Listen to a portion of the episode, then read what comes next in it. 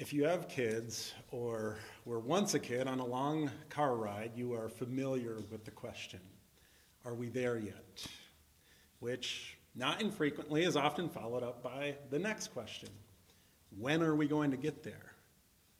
If you are a human, you get these questions. They make sense to us.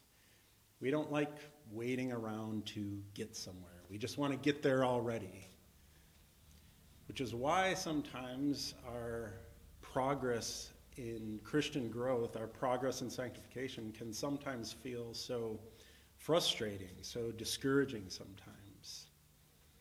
Am I there yet? When am I going to get there? Have those questions ever run through your mind when you think about your sanctification, your growth as a Christian?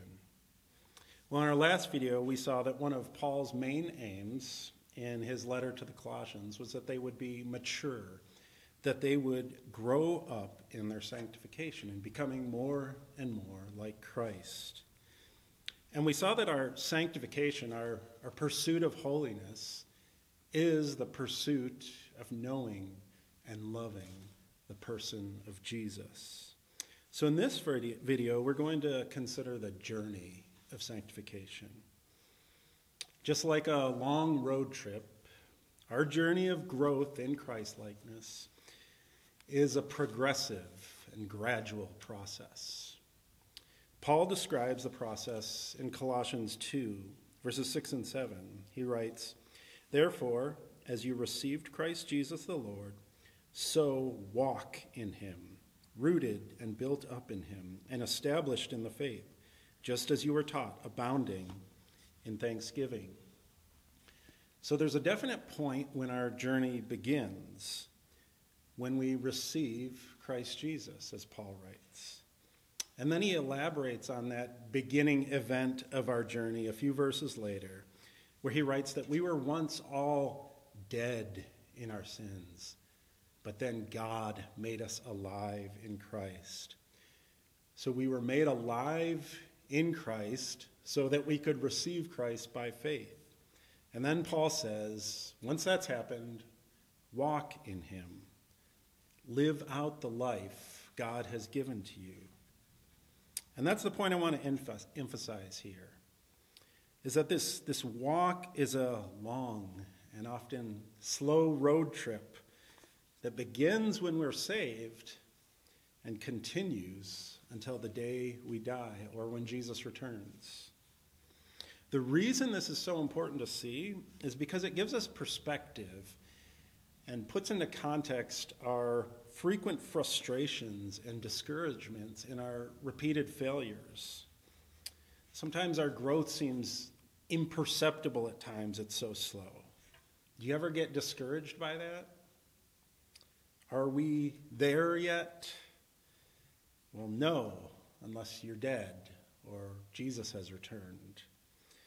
As a believer, you are on a lifelong journey, a journey of 10 million little steps.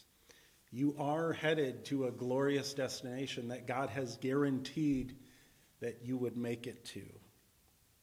But when we fall for the 10th time or for the 10,000th time, we know we were on the journey. So we lift our eyes to Christ. We get up and take another step forward on our journey.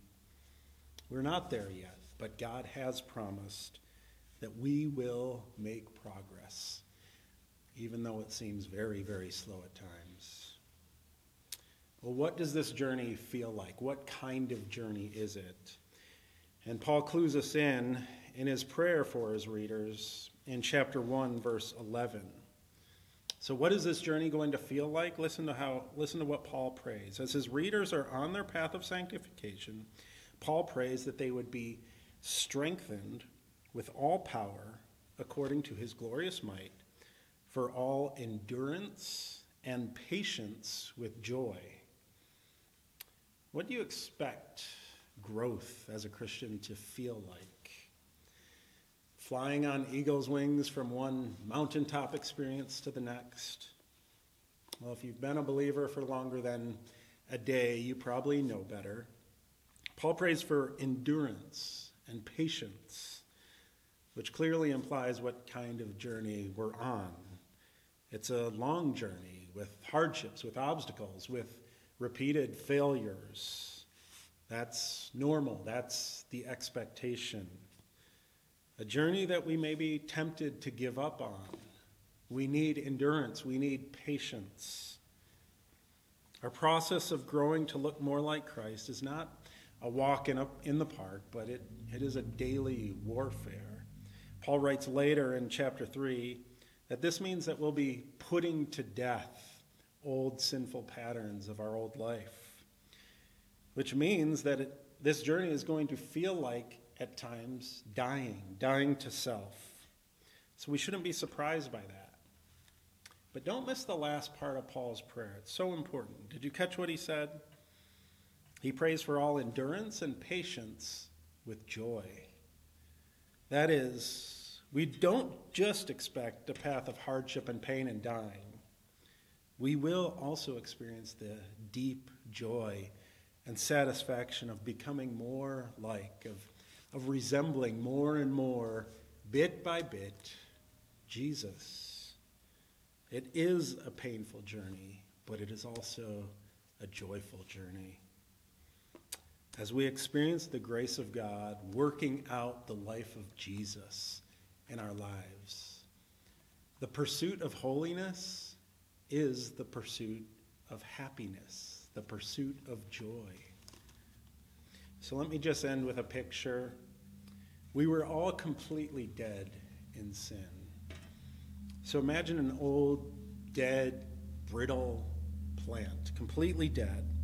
It's entangled with a thick, knotty mess of weeds. When we are saved, God birthed new life into that old, dead, brittle plant. And this is where we are for the rest of our lives, by God's grace, through the power of the Holy Spirit. We are ripping out the mess of weeds around that old dead plant. We are painfully cutting away the old dead branches and letting the new life produce new growth. We are ripping out the weeds again when they grow up again. But bit by bit, gradually, the plant begins to look more and more like the way it was originally intended to look. That's the path we're on. You are on a journey. You are in progress.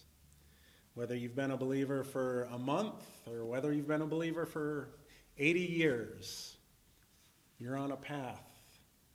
Don't lose heart. God began the work in you, and He will bring it to completion. We are headed for a glorious destination. Don't disqualify yourself when you fail. Lean into God's abundant grace and mercy. Don't be surprised when believers around you fail. Show them God's grace that He has abundantly showered on you. Set your expectation on a lifelong process of growth. We are headed to a destination that is sure, that is secure. It is slow, but we will make it one step at a time.